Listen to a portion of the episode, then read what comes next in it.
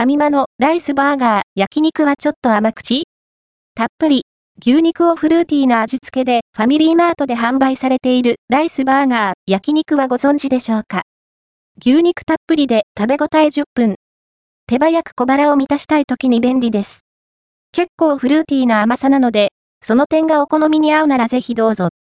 こちらが、ファミリーマートの冷凍食品コーナーで販売されている、リンゴ果汁入り甘口だれのライスバーガー、焼肉。1個 120g 入りで、お値段は250円、税込みです。ファミリーマートとマルハニチロが共同開発した商品で、販売者はマルハニチロ。製造所は愛嬌食品。凍ったままのライスバーガーを、内包見事、電子レンジで約2分30秒加熱すれば出来上がり。ライスバーガーは、べちゃっとすることなく、適度な粒感があって、舌触りがいいですね。お米のムチムチとした歯ごたえがグッド。上の写真では内包みを取り外しましたが、そのまま包み紙として使えば、バーガー部分が崩壊しても手が汚れずに済みますよ。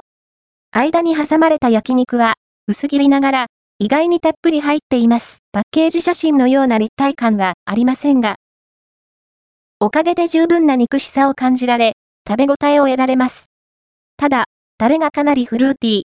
リンゴジュースを感じさせる甘さですね。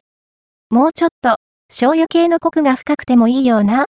この味わいがお好みに合うなら、手軽な小腹満たしとしては便利ですよ。カロリーもチェックしておきましょう。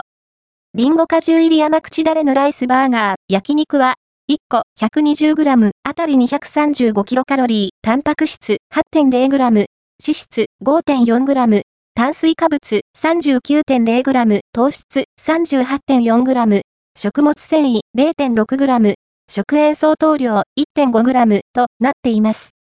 お召し上がりの際に参考にしてください。